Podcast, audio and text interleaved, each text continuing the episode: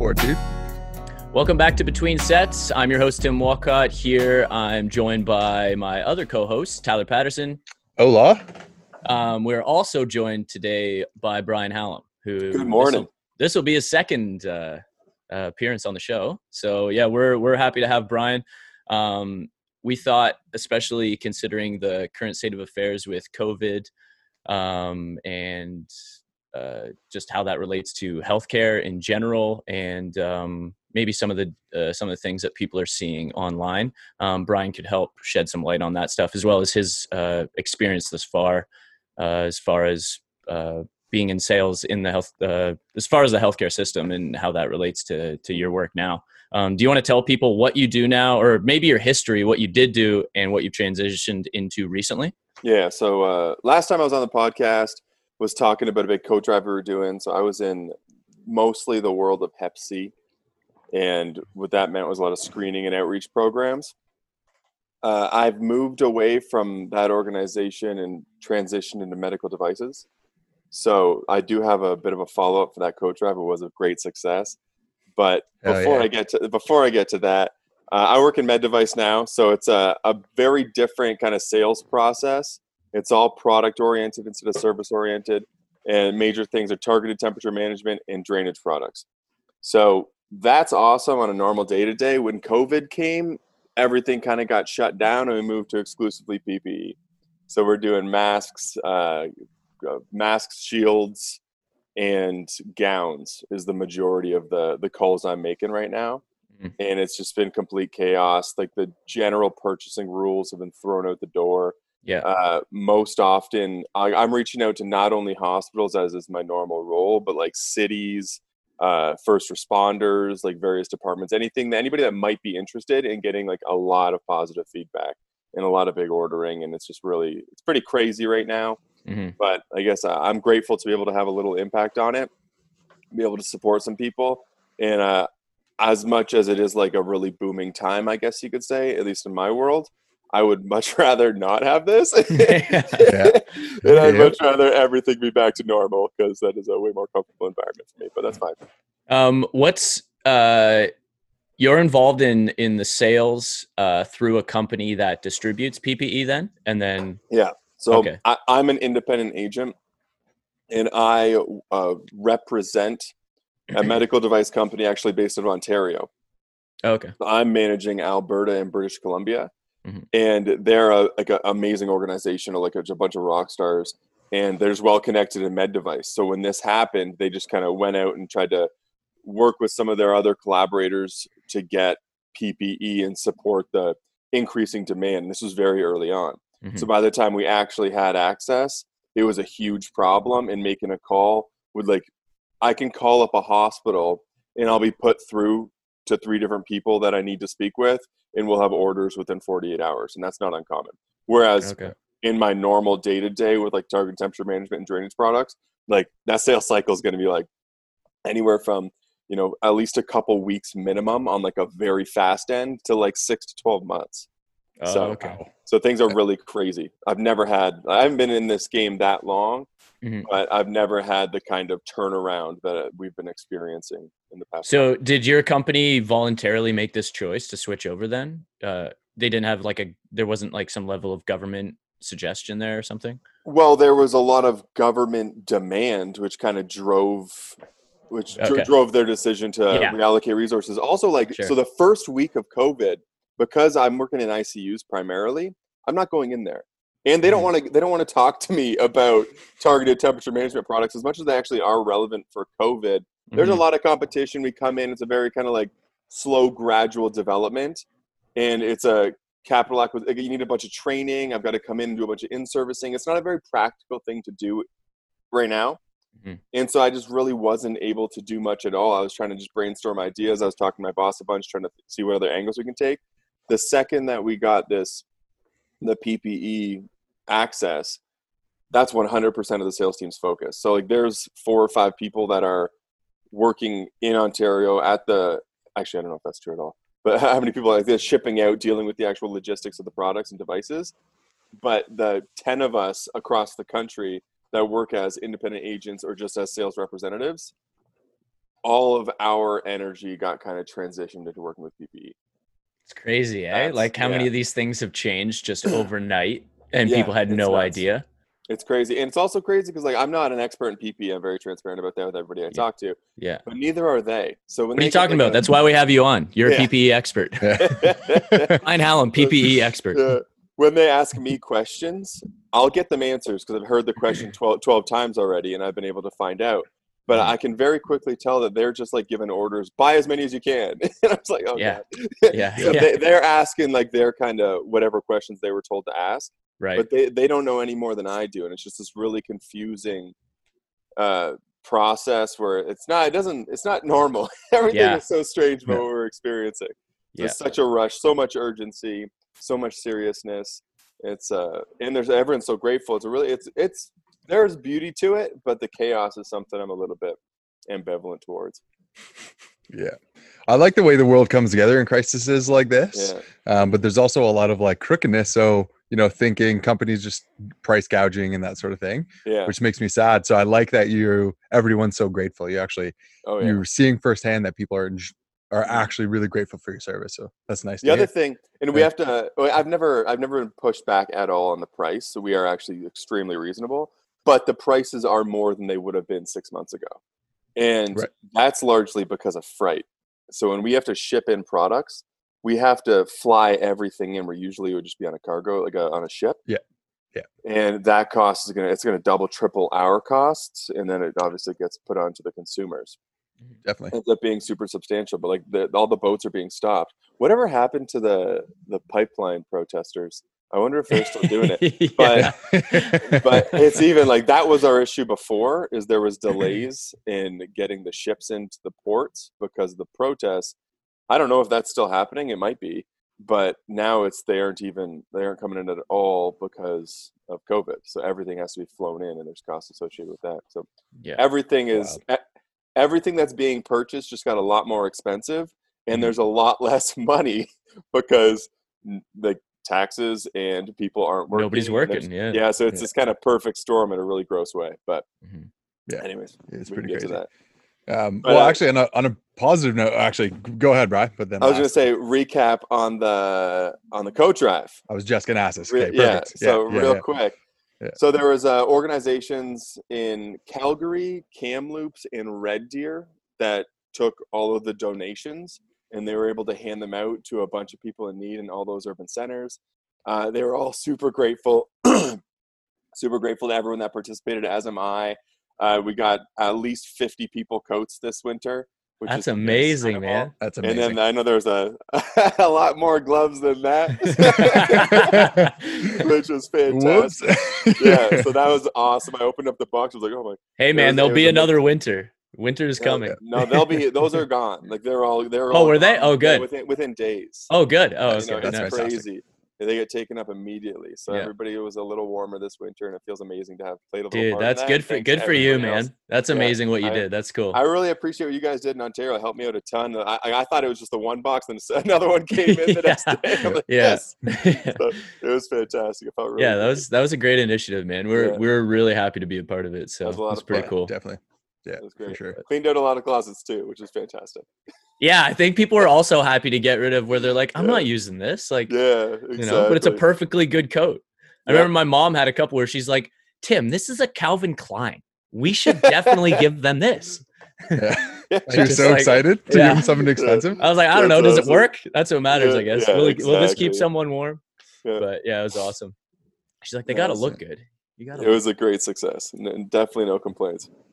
Um, on that note, shifting back to the COVID stuff, um, uh, is kind of a general question, but maybe something you could kind of go down the rabbit hole on. Uh, you know, me and Tyler are here in Ontario, so we're uh, we're observing things maybe from a, a, provincial perspective. You're in Alberta, so maybe mm. some differences there. Um, but as far as you know, nationally, Canada's response to COVID, what are your thoughts on that? As far as what we've done so far um, as a country, its response, and then as well as maybe even the the all this EI and uh, tax help and emergency response plans. mm-hmm. Yeah. Yeah. So uh, I guess I want to preface everything I'm about to say. um, I am working from home. I did a few Costco and Cabela's trips. Otherwise, I've remained completely isolated indoors. But that's out of respect. Cabela's is essential in Alberta. oh yeah. Well, man, I went to Cabela's in Abbotsford, and they were clear out too. Uh, oh yeah. Am- ammunition is really uncomfortable. Yeah, um, Ooh, that would. Same situation for the most part here in Alberta. I was going for for shotgun shells. Like it was a, uh, we're just going to do, shoot some clays. It yeah. my, my roommate and I, who we've already had a serious exposure, so we've just accepted the risks of that. But anyway, to go back to your question, so I'm really, uh, I'm really ambivalent towards the whole thing. Uh, there's a lot of kind of pieces that don't make much sense to me and I can explain that, but it's just like the the fear of the cure being worse than the problem. Uh, the loudest people in the media don't have to experience the ramifications of losing their shirts due to this economic shutdown. And like I'm one of those fortunate people as well, but I don't know how normal that is. And if you were to pull the population at large, how are you dealing with the consequences? Is a really interesting question that I don't think is being answered adequately enough. Mm-hmm. Um, health economics, which I'm, I'm hoping we're going to break off into a tangent here. Mm-hmm. It's like it's definitely my. So I, I have a just a recap. I did a kin degree, an econ degree, and then I went and did my master's degree in epidemiology and biostats. So economics was where like I came into school being like I actually give a shit and I'm going to do well here and put my you know focus on my studies as opposed to the first time coming through university it just seems to be like more of a party and I, I think that's a pretty common story. So economics is something I was really dialed in for, and I love it. I think it's absolutely fascinating. Health economics is just, you know, obviously the economics of health. And the biggest question you have to answer is what is the cost of a life? So if you have a medication that comes in that costs half a million dollars, but will add 10 years to your life, it might be worthwhile. But if you have uh, a drug that costs $10 million and adds six months to your life, you got to question is that worth investing in as a public, as a single payer? And the mm-hmm. answer in that context would be no. That's like very egregious and like uh, I understand the simplicity there, but what is the price that you're willing to pay? And if we had a, a specific number, then we'd be able to kind of analyze this whole situation if we had a lot other a lot of other data, which I'll get into as well. Just have uh, a reference able, point. Yeah, we'd be able to know like what makes sense as an intervention and what's worth spending the money on. Or in this circumstance, it's not spending money, but it's not letting people earn money, mm-hmm. which is essentially the same thing mm-hmm. uh, in, in, a lot of ways. Yeah. So there that, that question will never i don't think be, i don't think it'll ever be answered. It's just right. so controversial and like that's the thing about american healthcare is when you have the ability to pay whatever you want to pay.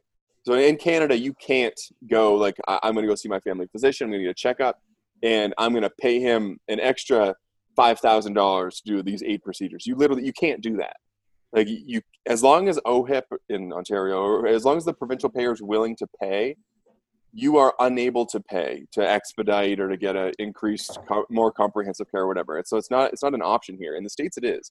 So if you're if you're dying you will just mortgage your house you will sell everything to get the best possible health care you can. And there's a lot of healthcare providers that are willing to take your money. And so you end up having a much more expensive healthcare system. The difference is it's largely voluntary. So people are choosing to spend recklessly when it comes to healthcare expenditure so we don't have that here. But uh, the media being just like so overwhelmingly toxic and inflammatory, I've deliberately avoided it for the most part. So my trick to dealing with this whole thing is searching things like declining cases of COVID and success handling COVID, and that's nice. been nice. Confirm my super. bias. Confirm. My bias. Yeah, exactly. yeah. So I yeah. just like what, what's the positive bias I can have in this whole situation, and I'm yeah. just going to look to explore where that could be found. I, I have had a little bit of success that way. Sure. Yeah. But so, going back to what you were saying, do you, you know, I know that that's a, a controversial uh, kind of topic, and we don't have to go into like our opinions either way. Um, but do you think that, uh, you know, because you raised a good point that, you know, there's a lot of people that are, don't have to risk losing their shirts during the shutdown. Yeah. And they're also quick to bite back anyone who maybe questions is a shutdown right. worth it? Right. right? And uh, unfortunately, just like any other social or political argument, people get lumped into the extremes where it's like if you're if you question is the economic shutdown worth it, people automatically think, oh, so you think this is a hoax? Yeah. You know what I mean? And it's like, no, no, no, no, no, no, no, no. That's yeah. not what that's not what this is saying. I think all questions should be valid. Every conversation should be allowed to be uh, uh, platformed and talked about, right? That's the biggest signal right there. It's like when you try to question something and they immediately throw you into that camp and condemn you in some way. Right. It's like, no, no, no. I'm just like, it doesn't, like, I'm getting some. So the other big one worth mentioning is my, my previous work was always with the most marginalized, with a generally homeless, uh, generally drug addicted individuals. Now we're talking the most immunocompromised people in the population on average. I don't think that's an unfair statement.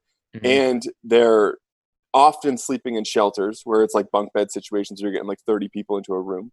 And very often like picking up cigarettes, maybe not a, the best hygiene kind of uh, practices. There's a lot of criticisms if you're looking to avoid COVID at all costs, mm-hmm. right?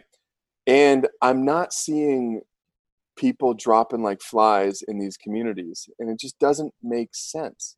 Hmm. There's a lot of details that I'm saying I don't know, I don't really get it. And it's like, well, uh, now there's people in Italy that are dying that are under 20. I, I don't know. Like, the, you're going to get somebody that throws some data at you that I, I, haven't really assessed or verified or validated at all. Mm-hmm. Um, and and I'm not saying it's not an issue. And I again, to I've been doing my little thing with my self isolation, but it's just I do question a lot of it, and it just seems uh it seems that doing so gets you in a little bit of trouble, and that makes me increasingly uncomfortable. And uh, I hope it passes shortly. And and on that topic too, I think that's a good point. But also the fact that you were saying, uh, you know, people can just throw data at you. Right now is a time where there's so much data, and it's yeah. probably, you know, it's uh, probably another good reason to avoid uh, the media or at least avoid getting swallowed by it all day which yeah. uh, you know i'm a victim of as well and now i have to kind of schedule and strategize when i'm going to look at these things and update mm-hmm. myself um, but like there's there's beyond just the clickbaity headlines which they need the clicks for so we know how the media machine works it's like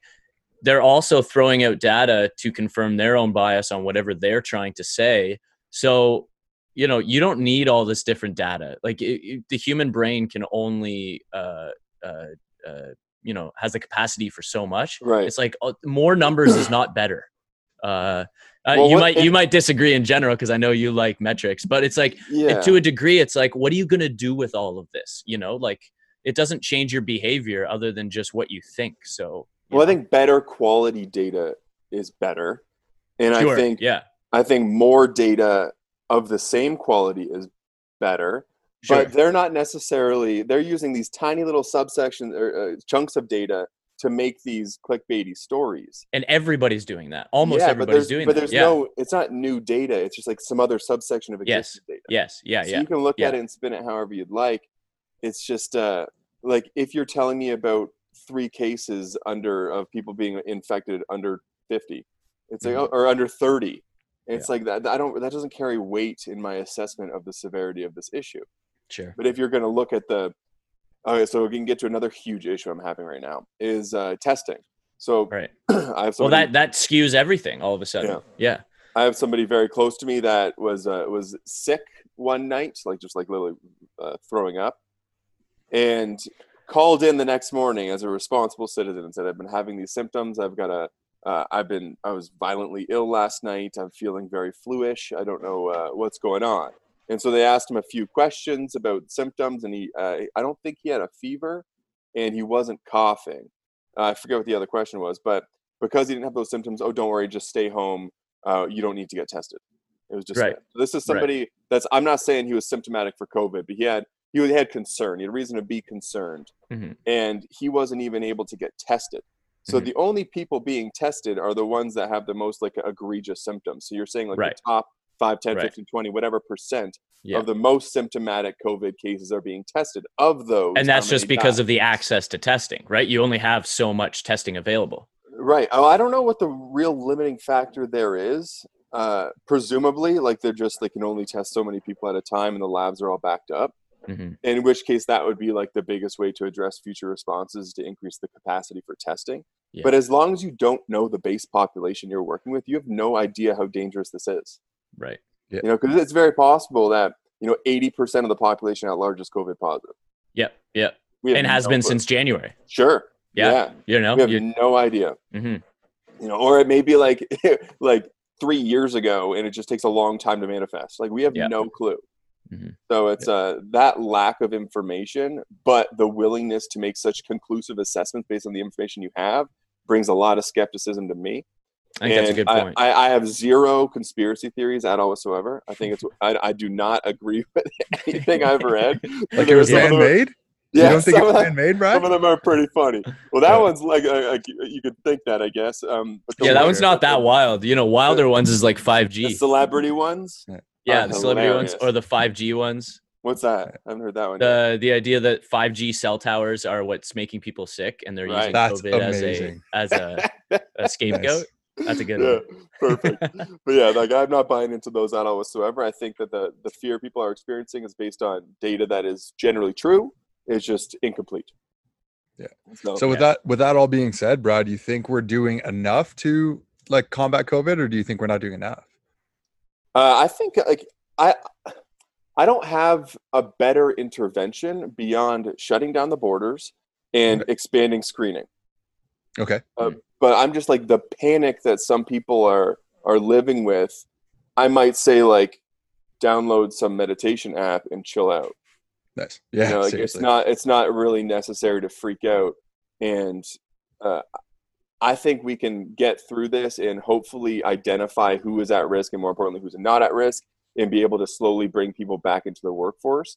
I yeah. think that's a very important priority that's being largely ignored until this issue so, completely so resolved. What, so what you're saying is you want people to die and you like money yeah. more than lives. Yeah, exactly. Right. Yeah, exactly. Okay. Okay. okay. Brian Hallam, 2020. yeah. but if you're able to identify who's not at risk, uh, who's to say those individuals wouldn't be able to go back to the workforce if they voluntarily chose to? And I think that kind of an openness would be very positive. Um, but we won't know that until we test everybody, and so we got to really expand these testing protocols and and do a lot of yeah yeah the the panic measures. the panic is an interesting thing eh like mm-hmm. you know the two weeks ago somewhere around that time you know uh, plus or minus a few days like yeah the panic that I witnessed here and you know in the town that my, the personal motive strength health club the studio is is located in like there was a weird vibe man like something I've never experienced until now and I don't think I'll ever forget and uh, yeah.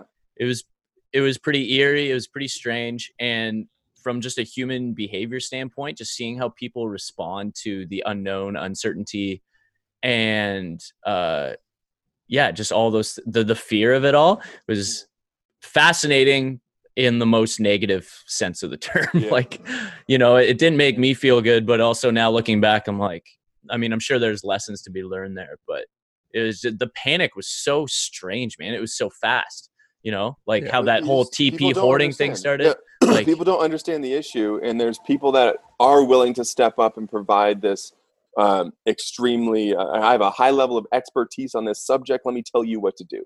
Right. And all of those individuals were saying the same thing, which was like isolation, which was stay stay at home, don't interact with people, and uh, keep your distance. And so that's the measures that were eventually adopted. Mm-hmm. But it's, I guess, like to fast forward a lot. I was gonna when you when you you're talking we were discussing earlier about how if you question something and there's a big issue with you questioning it you identified a bit of a problem yeah and another along those lines whenever there's a reference to the flu people seem to get very up in arms. Like, how dare you make the comparison to the flu and minimize the significance of this virus? Right. Because know, of the camp that, that, yes, because of the camp yeah. that would usually use that argument, which I understand yeah. I understand the response because how it's been used mostly in this circumstance. Right. Yeah. It's a it's again as a dismissive kind of uh, right. comparison. Right. Uh, so I just looked up in the states, and the, the CDC estimates so far this season there have been at least 39 million flu illnesses, 400,000 hospitalizations, and 24,000 deaths from the flu. But that comparison is offensive. Mm-hmm. And I'm like, I'm not saying the flu is is nothing. I'm saying the flu is extremely significant, mm-hmm. but it doesn't shut down the world. Mm-hmm. That's the big difference. And then there also is some underlying data that's a lot more uh, I guess, comprehensive than what we mm-hmm. currently have for COVID because the testing is much more, uh, much more vast. Yep. So it's um, it's and then there's also like the flu affects babies, which mm-hmm. immediately prioritizes it in the world of health. yep. which is pretty interesting. But that kind of a comparison is like not allowed right now. But I think it's a very interesting one. And I think there's a ton of people that are very significantly impacted. And then there's also a vaccine for a lot of different flu strains, which there is not for right. COVID. So that's another yep. way to sh- shut that one down. But it's definitely worth uh, reviewing. You know, it's definitely worth. Questions should into. always be asked. The conversation yeah. should always be had. Yeah. yeah. there's a lot of people there, and, and and why are those people in any way less important? Like, why are we not willing to shut down parts of the economy for them? Yeah, it doesn't. I mean, the, what? Let, let, me present. Uh, you know, uh, one of the reasons why the shutdown would be necessary. And, you know, I don't think any of us is saying it, it isn't. We're just saying um, and maybe having mm-hmm. that conversation would be useful. Um, but what do you think about the whole, you know, the whole, the notion of, of, of shutting everything down, getting everyone to isolate because we're already late to this. And then we need to protect the, the, the healthcare infrastructure from being overwhelmed by the influx of, of positive patients, positive cases rather. Uh, I, I get the fear, and then by the time it actually happens, it's too late. So you have to take these kind of actions early. Mm-hmm. Um, but I just don't understand. It's a tough question, man, because like you're yeah. right. Like if there if there are a ton of people that got uh, affected by COVID and you didn't have the space, that's a way bigger emergency. Uh-huh. Um, but I also like what is the intervention we're currently taking in the healthcare system? Like what are we doing with these patients? Uh, are we impacting their survival rate in a significant way? Mm-hmm. Um, those kind of questions are interesting to me. Uh, is it like we just have the peace of mind of knowing they're in a hospital bed intubated, but it's not actually going to increase their life expectancy or their probability of survival, I should say? Yeah. I don't know the answers to any of those, and they're all interesting questions that I have no idea where to find the answers for. Yeah. Um, the it's, it's at the end of the day, at this point, there's a extreme limitation on data, and anytime there's a contagious illness that's being spread through the population at large, trying to minimize the constraints that you perform to control the spread, I think is important, and that wasn't done at all. So it's 100% everything shut down by and large. Mm-hmm. Uh, uh, every, shut down every single thing you can, and we'll deal with the consequences of that later. Right. But for now, we're going to control. Have. Yeah, we're going to control this issue because we Which don't actually have any data mm-hmm. to make a, a rational, effective measure on. Yeah, yeah, yeah. It's a tough so. call. I, I think Canada over overall is is doing reasonably well. Um, uh, what was I going to say? Oh, the the interesting thing going back to the panic too, as far as it relates back to the media machine with this stuff too, is yeah. you know they've induced a lot of this uh, um, panic in people, I think, as well, because you know they don't stop moving and they know that there's a large amount of fear, mm-hmm. um, and like you know all the hypochondriacs and everyone you know plus or minus them have also uh, been wanting to get testing, and they're themselves also uh, uh, over you know contributing to the overwhelming uh, healthcare system, which mm-hmm. is totally un, not only unneeded but it's uh, harmful in this in this circumstance. Like it, uh, in Guelph here, I it was told to me that you know right when they opened up their first testing site, they had like 150 something like that people come out to be tested who mm-hmm. thought they wow. should be tested based on their own self-assessment and uh, nine of them were only uh, uh, accepted because they had the uh, criteria to be tested right. positive, you know. And I, I don't even know who tested positive out of the nine. This was earlier on, so maybe none. But mm-hmm. uh, it's just like it's like man, that's pretty telling. Like, stay home, like yeah, you know, like everyone, you know, every, like I, I walked a little bit quick, and uh, I have a shortness of breath, so maybe I should go get tested. right. no, just yeah. stay home. You're gonna be fine and then you'll listen to infectious disease specialists saying that like you, you don't need to be wearing a mask unless you have covid. So you reduce the spread but it's not mm-hmm. going to impact your ability to contract the virus. Yeah. Uh, i'm sure there's varying opinions on that too but yeah. it's like all these people buying these masks walking around kind of continuing to perpetuate this intense fear it's like yes yeah it's very discomforting for everyone yeah. maybe yeah. it's necessary and if it is necessary yeah or helpful in any way then let's get everyone that goes outside masks and gloves and can try, try mm-hmm. i just like it's a I, I think prioritizing getting back to business is extremely important and that's kind of what i keep going back to um if you just like uh, it's just the biggest shotgun approach ever of just like everything in the path needs to go right it's like right. We, we don't know exactly what is causing this like we don't know precisely anything so yeah. just shut down everything yeah and i just think that's uh irresponsible yeah. and i've already i've read a couple articles about over 200000 people uh, default uh, not defaulting but like uh, pushing back their payments on their mortgage and being unable mm-hmm. to pay this month and then uh, it was from 2017, but a CBC article, 47% of respondents said they'd be difficult to meet their financial obligations if their paychecks were delayed by even one week. you know, so so you're going to stretch this on for three months, and like how much of Toronto is just a bunch of millennials that like to be in the center of the yep. center of the world yep. and are really living paycheck to paycheck in a and overextending themselves most likely 99% of them. yeah and the same like, thing in the same thing in vancouver and i'm sure the same thing to some extent in calgary and, and just yeah. every urban winnipeg every urban center montreal every urban center across the country you know and it's the same story what are all these people doing and then the big thing like economics again again maybe a little insensitive but there's a lesson to be learned in all this and like the, the, the whole notion of a safety net never in our lives being like anywhere from 20 to 35 years old, maybe not 30, 30 years old, never in that, if anybody that age, you have not experienced an economic downturn in any significant way. So 2008 was real. That was a, a big hit to the economy at large. And that was 12 years ago. So I'm 28 years old. I would have been 16. I wasn't working. I wasn't in the markets. I wasn't like a real adult in any significant I have way. no memory of it. Like yes, it did exactly. not affect me at all personally. Exactly. Yeah. So so this one's very different. But these happen, and not that infrequently, where these these massive economic downturns, and then people that do have those safety nets are able to continue on and get through them with this independent because they took responsibility for their finances and the responsibility for their future. The people that don't and overextend in every single way, they're going to get bailed out by Trudeau.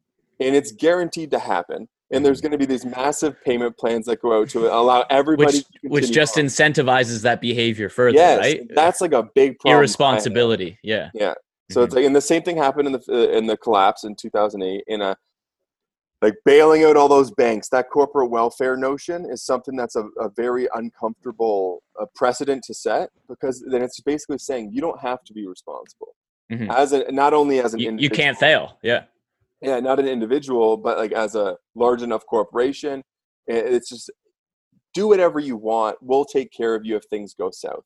Mm-hmm. and uh, i think that's the big lesson that i hope a lot of people take away from this is that like you should have a little safety net there. Uh, you shouldn't overextend. You shouldn't be living exclusively on cash flow. It's uh, those kind of realizations i hope people catch on to but at the end of the day I, I think being super responsible today makes you a bit of a schmuck yeah. Because it doesn't matter. You're going to get bailed out. There's going to be no consequences for your behavior. yeah. oh, yeah, totally. And that definitely brings some frustration to me. So, yeah. Yeah. But, um, go ahead, Ty.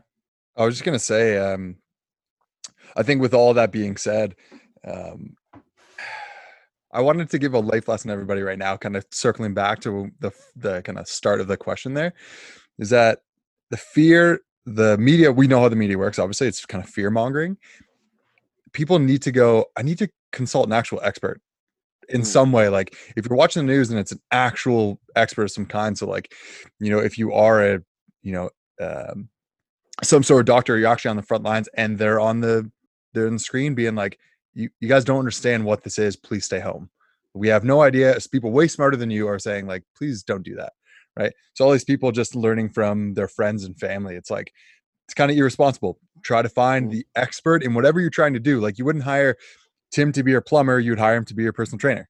And you mm. wouldn't hire a plumber to be your personal trainer. And you should. So, and you should and you should hire Tim. Not right now because you're not working. Yeah, that's um, come on, that's an insensitive self-promotion. Come on, how dare you? But then these are trying times. these are trying times. Um, but then to the to the same to the same effect when talking about the people that are going to be bailed out. I'm part of a bunch of Facebook groups of massage therapists. And obviously, we're all independent contractors. Most of us are self employed. And mm-hmm. that $2,000 that the CERB is going to give us is huge. Like they're trying to actually feed their kids. Like they're mm-hmm. trying to be responsible people. So, you know, there is people that kind of leech off the system, which is unfortunate. Uh, and it sucks a lot. So I, I think there's, I think hopefully we're going to be better prepared for, I mean, hopefully the pandemic doesn't ever come again. But I think next time we'll be more prepared to go. I don't know if we handled that as well as we could have. Um, we kind of got caught with our pants down right now. Yeah. So hopefully guess, we kind of learn from it. Uh, not that this is going to make me sound any more sensitive, but the real the real takeaway that I'm, I'm trying to like kind of highlight is the fact that if you don't have you know a, a six month safety net of just like in the bank account, that's a problem. And overextending yourself to get a slightly bigger house because we all know like in our lives buy the biggest house you can with as little as you can down and wait 40 years and you just made $180,000 of equity. Because what right. people look at affordable, if I hmm. can afford it, that just yeah. means can I get, can I borrow money for it? Can I afford yes. the loan yeah. for it? Can I get access to the financing to make this my reality? That's, that's it. And yeah. it's like, yeah, every, I mean, ultimately we're arguing against an overly consumerist, materialistic kind of idea here, you know, so which I think most people would agree with us on. Yeah. It's right? largely real estate for me. Um, it's just something that I find people will pour every single cent they have. And it's even me, like I've saved up a nice little safety net. And most people in my circumstance just go buy a house. Right. So then I won't have any money. Yes. Yeah. Yeah. yeah. And, and, you're not going to be, and like, except for this situation you find yourself in, you won't even spend time there. You would yeah. sleep there every now and then. You're just mm-hmm. paying for a bed. Yeah, in a kitchen, in a storage. You know what I mean? Like people exactly. forget what they use the house for. Like how many people actually spend time in their home? Yeah. Like you're you, now you have to work all the time to keep this house that you're not even ever in. Yeah, but you should get a house. Like I think like that's an awesome thing to do, but it's like when you can afford it. Sure. Sure. And that's the big uh, kind of limiting factor that I think uh, has been has not been considered for a long time, and I'm I'm hopeful that this kind of chaos that nobody gets hurt, everybody is able to make it through, but we're able to take this lesson and apply it as a more fiscally conservative country moving forward. Yeah. Yeah. So, I think this is the uh, adult equivalent to touching the stove and being like, oh, I'm never doing that again. Like yes, we actually going to learn. Hundred percent. We needed to learn the hard way. Mm-hmm. You need to go. Oh, I'm if if this ever happens again, I'm going to die without yeah. the government help. Which you know, I'm grateful that the government is there to do these things. But like you said, Brian, in the same way, I'm fortunate enough to still live at home. Um, so I have also I have enough money to last me for pretty good amount of time basically. So i think it's important for people to to learn that. It's a very simple idea but mm-hmm. try as best as you can to live within your means right? Mm-hmm. exactly. Yep. Um brian we're gonna yes, we're gonna we're gonna shift gears here and keep on moving down these questions. Um Do it.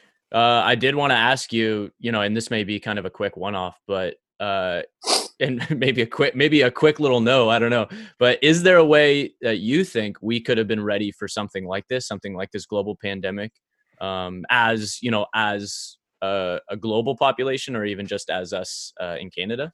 As a global population no. As uh in can and i say no because there's just so many differences between countries yeah. that kind of forcing your rules and regulations on any country is never happening. Mm-hmm. Um, as an Albertan, I will give you my biased Alberta answer. And domestic supply being like, uh, for example, oil and gas is always our conversation here. Um, why is it that we go to OPEC uh, for our petroleum and they're going to ship it over here when we have domestic oil supply and we're supporting the existence of this criminal cartel in the Middle East in Russia? Uh, these kind of issues, I think, are really interesting and relevant. And I think utilizing the resources that we have here as Canadians, we are a resource economy, and being able to provide our own resources would make a lot of sense to me.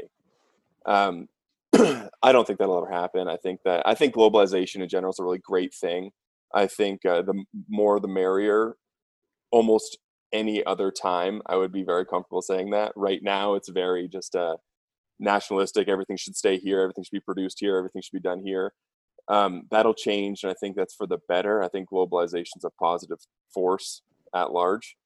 Um, the the ability to be able to domestic or to uh, manufacture domestically is important. So I think like uh, I've read a lot about the generic medications that are on crash carts at hospitals, for example. They're all produced in China and India. It would be nice that we had some small fraction of manufacturing done domestically such that we could increase scale in a crisis. And that's something that I don't think we have the ability to do. Uh, that's a little discomforting. But the the biggest thing, and it's kind of like without getting too political, it's a we're preventing our own provinces from flourishing. And now you can make a lot of different claims, whether that be environmental is the big one here in Alberta, or I guess with BC and Quebec, they've got a big environmental concern on Alberta. But uh, being able to work together into like kind of flourish as a country would make a lot more sense than like condemning and isolating parts of the country that you don't agree with and importing stuff from other countries that are way more crooked than Alberta could ever dream of being. Um, I think we have a, a great regulatory environment here, and I think it's enforced. Like you can't get even 10 feet from a pipeline without having 12 licenses and 36 different credentials. In Canada, I don't know if that's the same overseas, and no one's fact checking that. So it's like if you can't afford to pro- or to manufacture domestically because you can't afford to compete in the global environment, okay, but the regulations that make it so expensive to produce here are not being enforced where the competition's present. So I think all these considerations are very interesting. Uh, in the short term, what can we do to be ready for or to have been ready for something like this? Like, no, there's. I don't think anything could have done. I think people acted very quickly uh, and very significantly. Uh, I have a bit of a criticism that may have overshot. I would have collected a lot more data, but maybe they couldn't that's the other thing is i'm very sympathetic to the realities that other people are facing. We're all working with limited data and they have to make decisions as people that are responsible for the well-being and healthcare of canadians. Mm-hmm. so you, are going to take your action whatever you think is appropriate based on limited data you have. And in this case it's the risks of not taking action where everyone dies. That's mm-hmm. the worst case scenario. I don't mm-hmm. think that's a reasonable concern but that's my opinion based on even less data. So maybe they got more than me and they're just making an educated decision with what they've got and I'm open to that being the reality because I don't know that much. Right. So I don't know. Bit of a non-answer, but no, that's good. I mean, it's support, kind of support local. Yeah, yeah. yeah.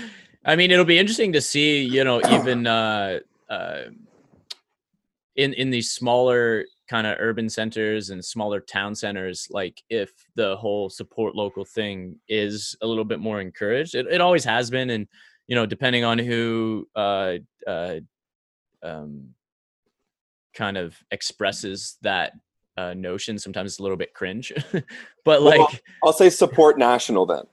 Like yeah, right. Yeah, yeah. But I but I do believe in that sentiment.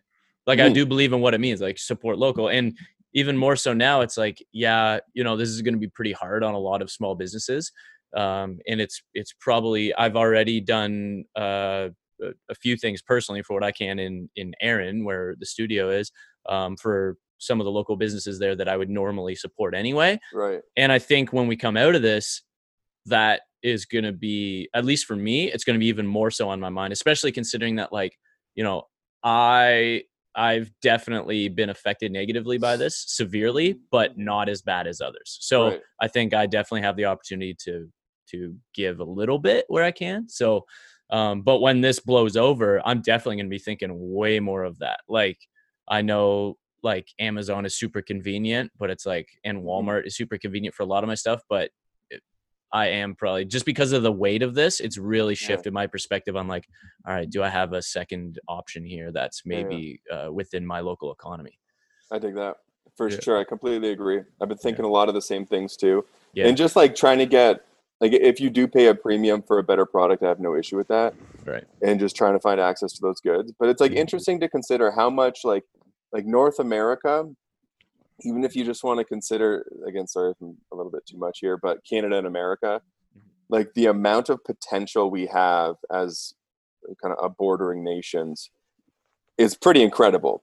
And so being able to partner with a country like America and to be able to have this even if that's not truly domestic but having a supply that's contained between those two countries would be, and even throw in Mexico. Let's go for all of North America.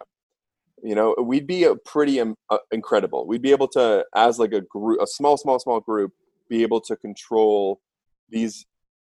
We wouldn't have to rely on Asia, on Europe in any way at all whatsoever, and so some sort of a shutdown would actually be manageable. God forbid this ever happens again. Right. That's an interesting consideration that I'd be very supportive of. Sure.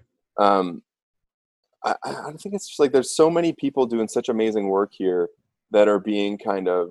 I, I experienced it a lot. It's something I'm super sensitive to when I went from Vancouver to Calgary, and like the pretension of the Lower Mainland was something that I, I was very frustrated by when you think about all like the rednecks and the woods people that live anywhere except the lower mainland. Even when you talk about interior British Columbia, there's a lot of like condemnation. And then even worse when you talk about Alberta, like Alberta, everyone cringes. But I come here and it's like these amazing communities of of just like such hardworking, incredible people. And I've only had ama- like I've only had great experiences. And this is like a low time. This is not like a great time for Alberta, especially now with all these uh, dropping oil prices with OPEC. So it's a my experience here has been a ton of hardworking people just looking to get after it and provide for themselves and their loved ones and their families and I think that should be encouraged. And that's a, a lot more of the Canadian backbone than people realize. Um, what are you know, kind of goes back to what we were saying a little bit earlier, I guess. But like, what is your opinion on this stuff as far as you know the economic shutdown as well as the anxiety around the actual pandemic spreading? Um, what are your op- opinions, if any, on uh, its effects on on uh, on the population's mental health? Yeah, that's the thing that you can't quantify. Going like to that. Uh, sorry, what was the? Yeah, when you're the I don't know if I mentioned this quote earlier, but when you're studying smoking, that's easy. Just count the number of cigarettes and duration and packs per day. But something like radon, how do you measure exposure, particularly biologically relevant exposure that's taken place in the past? So that quote's perfect for talking about COVID, but it's also perfect for talking about mental health. And so we can't mm. measure it.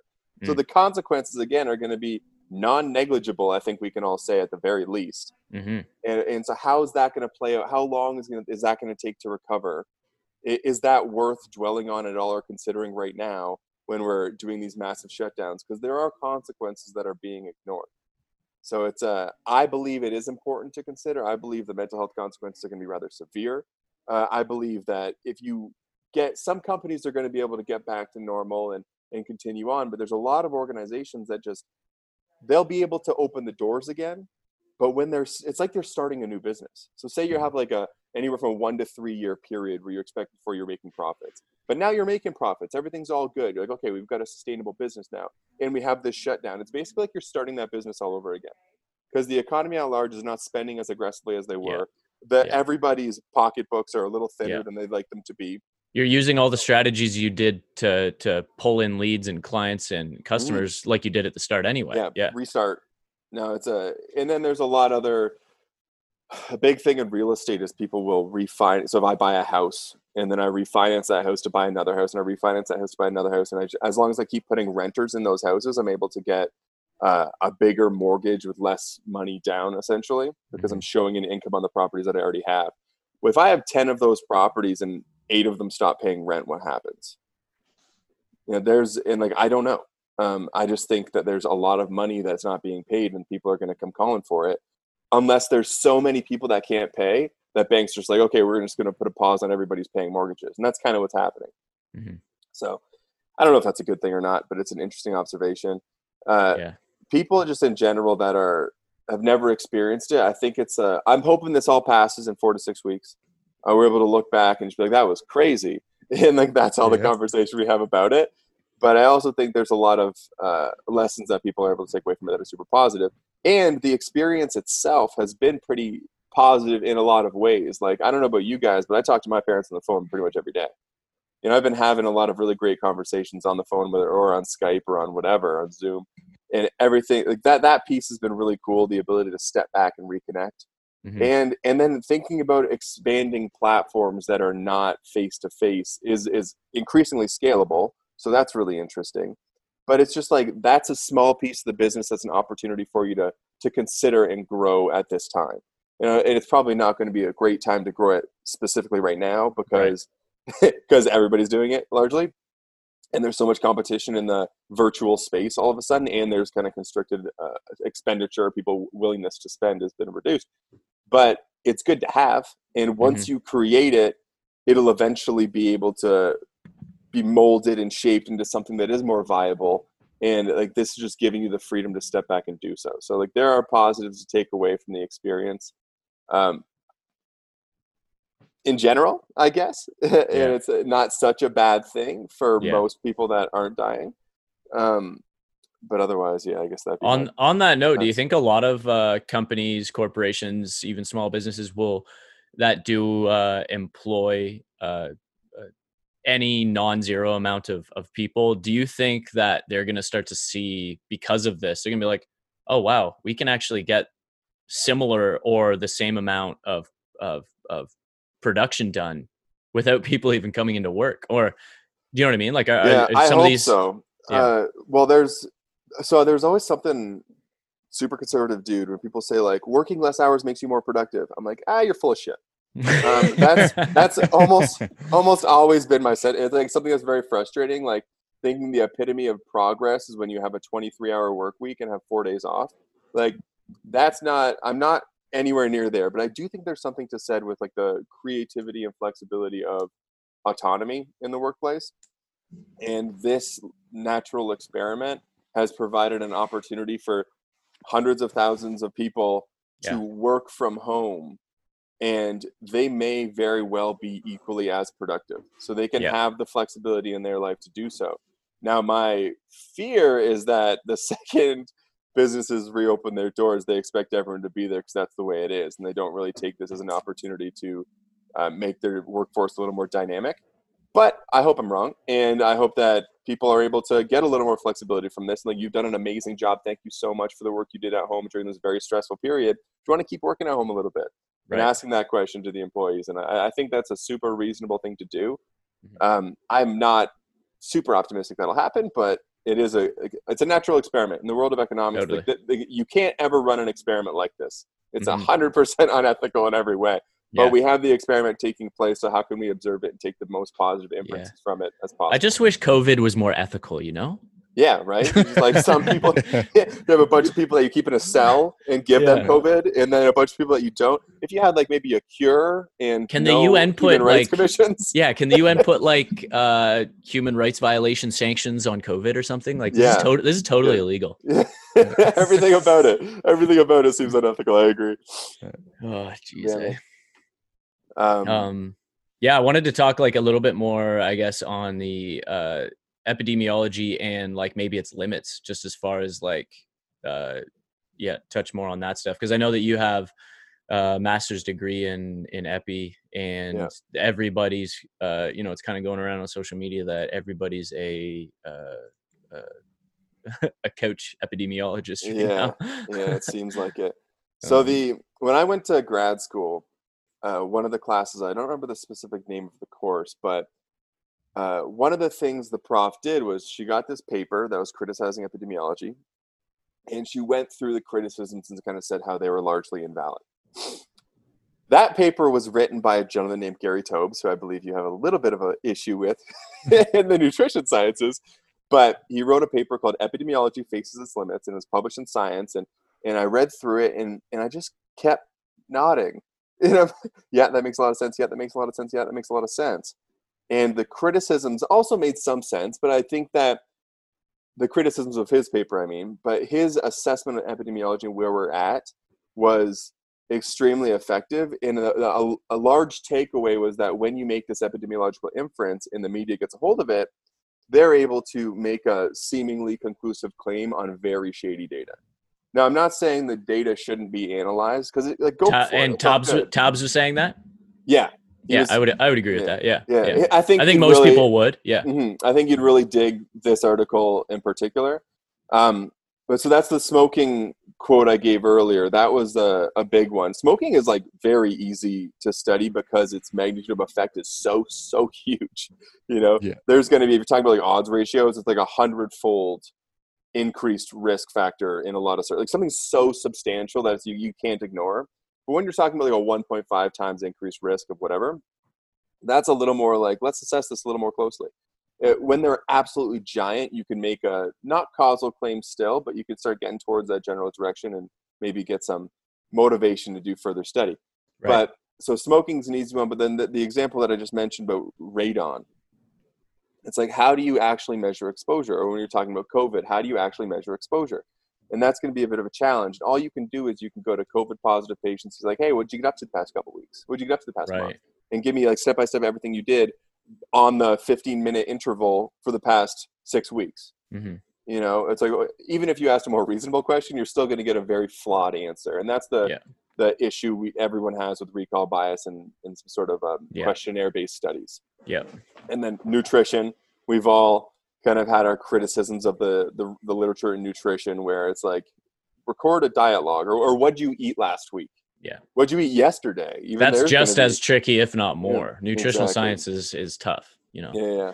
Yeah. The the question that's most significant: What's the fundamental quality of the data, and to what extent is there biases that cannot be controlled by statistical analysis? So that's a quote from the the, the article as well. And the bias here, it's if you asked how many people have COVID so you you don't know. You don't have any idea. So anytime you use a proportional statistic, it's guaranteed to have a giant flaw because mm. you don't know what the base population is. It's like of the COVID positive patients that went to the hospital, this percentage recovered and this percentage died. Mm-hmm. That's fine. But to be panicked by that statistic is is unwarranted. In well, and that opinion. goes into the relative risk and the absolute risk, right? Mm-hmm. And the relative numbers and the absolute numbers is yeah. uh, kind of important to understand, I think, from that perspective. Well, it's like even so, relative risk. You're talking about uh, Canada having a higher pop, the higher percentage of COVID deaths, for example, than America. This isn't the truth, but say mm-hmm. Canada had a higher percentage than the states, and the media would say Canada has a much higher risk.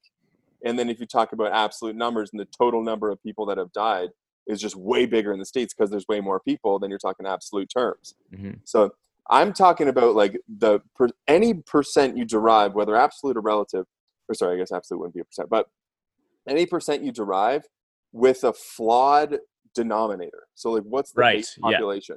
Yeah. yeah. So you have no clue. Mm-hmm. And like I just like if it is that infectious, if like I've read articles suggesting that 40 to 70% of people will be infected, if that's the reality, then you can't avoid it, no, realistically. Unless you are, I mean, completely locking your doors and maybe you have food delivered and you let it sit outside for a matter of six days to make sure that the virus is not going to be uh, kind of present on the surface of it, or you bring it in, you spray it down with alcohol. I don't know if that would work, but, yeah. but if you got to have really extreme measures, and I think those like that severity may be appropriate if you are at a high risk. Now, what that means is a question worth answering. I don't have that answer, but I'd like to be able to collect enough data to be able to make an inference that would be a uh, an intervention that's rational and effective. Right. Um, so, biggest questions: Who's actually vulnerable? who's not vulnerable, what's our who are our most sensitive populations, uh, what are the mechanisms of contraction, what, what's going to cause it? Is it literally being in proximity? Is that it? Is it a, is it surface? Is it everything? Is it mm-hmm. literally just like you have to shut down the world? That's the only intervention possible. Is that is that the truth? If it is, then it is. You know, there's yeah. nothing you can do about it. And I think it's yeah. totally appropriate. But right, yeah, trying to find that strong association between the disease and the risk factor. So the disease is COVID, but who has it? I need I need everybody that has it. It's not just the people that have it in a symptomatic way. Who has it? Then the risk factor is like being able to really identify is that being immunocompromised? Is that being near people? What is that specific risk factor that we're going to try to hone in on and make sure people are very well aware of what it is? Because mm-hmm. right now, when you just like everything's a risk factor, suddenly nothing's a risk factor to a lot of people, and I think that's going to take away from the effectiveness of the approach of just don't do anything Right. you No. Right. Yeah. So I don't know if you have the answer to this question at all, or if you've given any thought into it. And you have, if you haven't, obviously just say that. Um, but I essentially know nothing about this. Can viruses mutate, and would there be? Is that a problem now that like if enough people get the corona and we don't do anything to try to fight it, it'll mutate and people can get it over and over again? do you have any yeah. thought? Yeah, so that's a it's the Hep C experience is actually really relevant here. So there's a a bunch of different genotypes of hepatitis C and okay. which means like there was a lot of medications when they first came out with the direct acting antivirals there was some medications that only affect genotypes one and three and then some for only two and four and some for only five and one. And so there's a bunch of these different medications that work for uh, different genotypes. We had all the genotypes covered so everybody would have treatment but you can get reinfected with a different genotype or you could have numerous genotypes. There's a lot of different scenarios that were uh, being dealt with case by case. In this circumstance there can be 1 million different strains of COVID, but we don't have a solution for any. Right. So it's a less relevant conversation right now. When it's okay. like we and the big problem you have is when you take an anti antiretroviral or you take a say an antibiotic for COVID and the antibiotic doesn't work, then you're going to have this uh, virus that's able to mutate to overcome the antibiotics essentially. So your biggest fear is a, a resistance to antibiotics or resistance to treatment and right. that's like so when you so with the with the hep c medications it's a virus but when you take your medication you can clear the virus but if you take it say you're supposed to take it every day for 28 days it's actually every day for 12 weeks but whatever say 28 days because we get a bottle at a time and you take the first day and you take the ninth day and you take the 21st day and so you're getting these little exposures to what you need. You're getting a little exposure to the treatment, but not enough to actually defeat the virus. The virus can then mutate to overcome the treatment. And so then three months later, you're like, no, I'm going to take it seriously this time, I promise. And you take it every single day, but suddenly the virus is no longer responsive to that medication. Right. So that's a that's a real concern. But again, it's like yeah. we don't have any treatments. Yeah. You know, there, there there's enough. no cure. There is no specific treatment for COVID. I don't know if they, if they go general antibiotics and that works, or the individuals would have been just like let it pass. I don't know. Yeah. So that, that's the kind of questioning that I have. Um, you kind of getting to the end of this, I do have a, a positive question for you. You said uh, you said before that you'd uh, been practicing some uh, positive confirmation bias by uh, googling the yeah. all the good news stories. Do you have any that you could share um, that you've come across where you're like, oh, that's good, that's good? So the one thing um, you look at with an epidemic is the the rate of doubling. Right. And that's how you're going to create this really nice exponential curve. And so right. flattening the curve is flattening the exponential growth rate. You're such a and, data guy. You just said a really nice exponential curve. Just the way yeah, you said that. like, nobody says like that. He's like explaining a nice car. Yeah, yeah, yeah, it's a really nice exponential curve. So if you're reducing or like shortening the doubling rate, you are reducing the spread of the virus, and that's happening. Okay. That's happening. I'm pretty sure it's happening globally. It's definitely happening in Alberta. I got very biased, very biased considerations, but uh, uh, here that's a really great thing. The number of cases are going down, so of new admissions for COVID, which is another great thing. And it could be uh, the result of an amazing policy to shut down everything. I'm super open to that. what are your predictions moving forward? if you had to give some. All right, some... so I have no credibility here, but I would have to say uh, I think business as usual mid May. Okay. Sorry. Yeah. Business some business as usual. Yeah, yeah. So like six weeks away. Yeah. Uh, we're able to resume and be able to identify what specific interventions should be taken moving forward, but a lot of people are able to return to work. Um, I think this will all blow over in like three to four months, and it will be forgotten about in a year, and you know nothing else will change.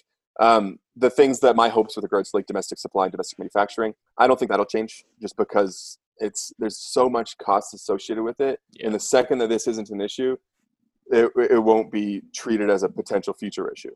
Right, it'll just go back to the way it was economically. Yeah, so, and that was shown with the SARS I guess epidemic that happened however many years ago, it was controlled, it was isolated, it was squashed, but this still the virus ex- so it's no longer uh, circulating the population, but it exists. You can have samples of the virus to analyze and provide cures and treatments for.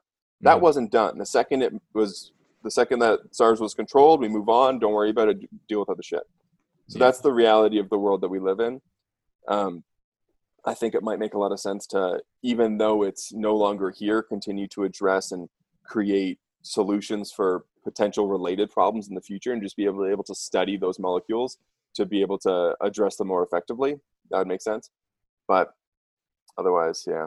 You know, man, like I the I too have been trying to focus more on like the silver linings of these things, uh, not just for me personally, but uh, us as a society. And like, there is some pretty cool stories out there of like local entrepreneurs and and different business owners that are are uh, whether it's you know I think everybody's pretty aware now of all these different local small town distilleries that would otherwise be making uh, edible alcohol and now they're making hand sanitizer in these massive vats and like stuff like that's pretty cool.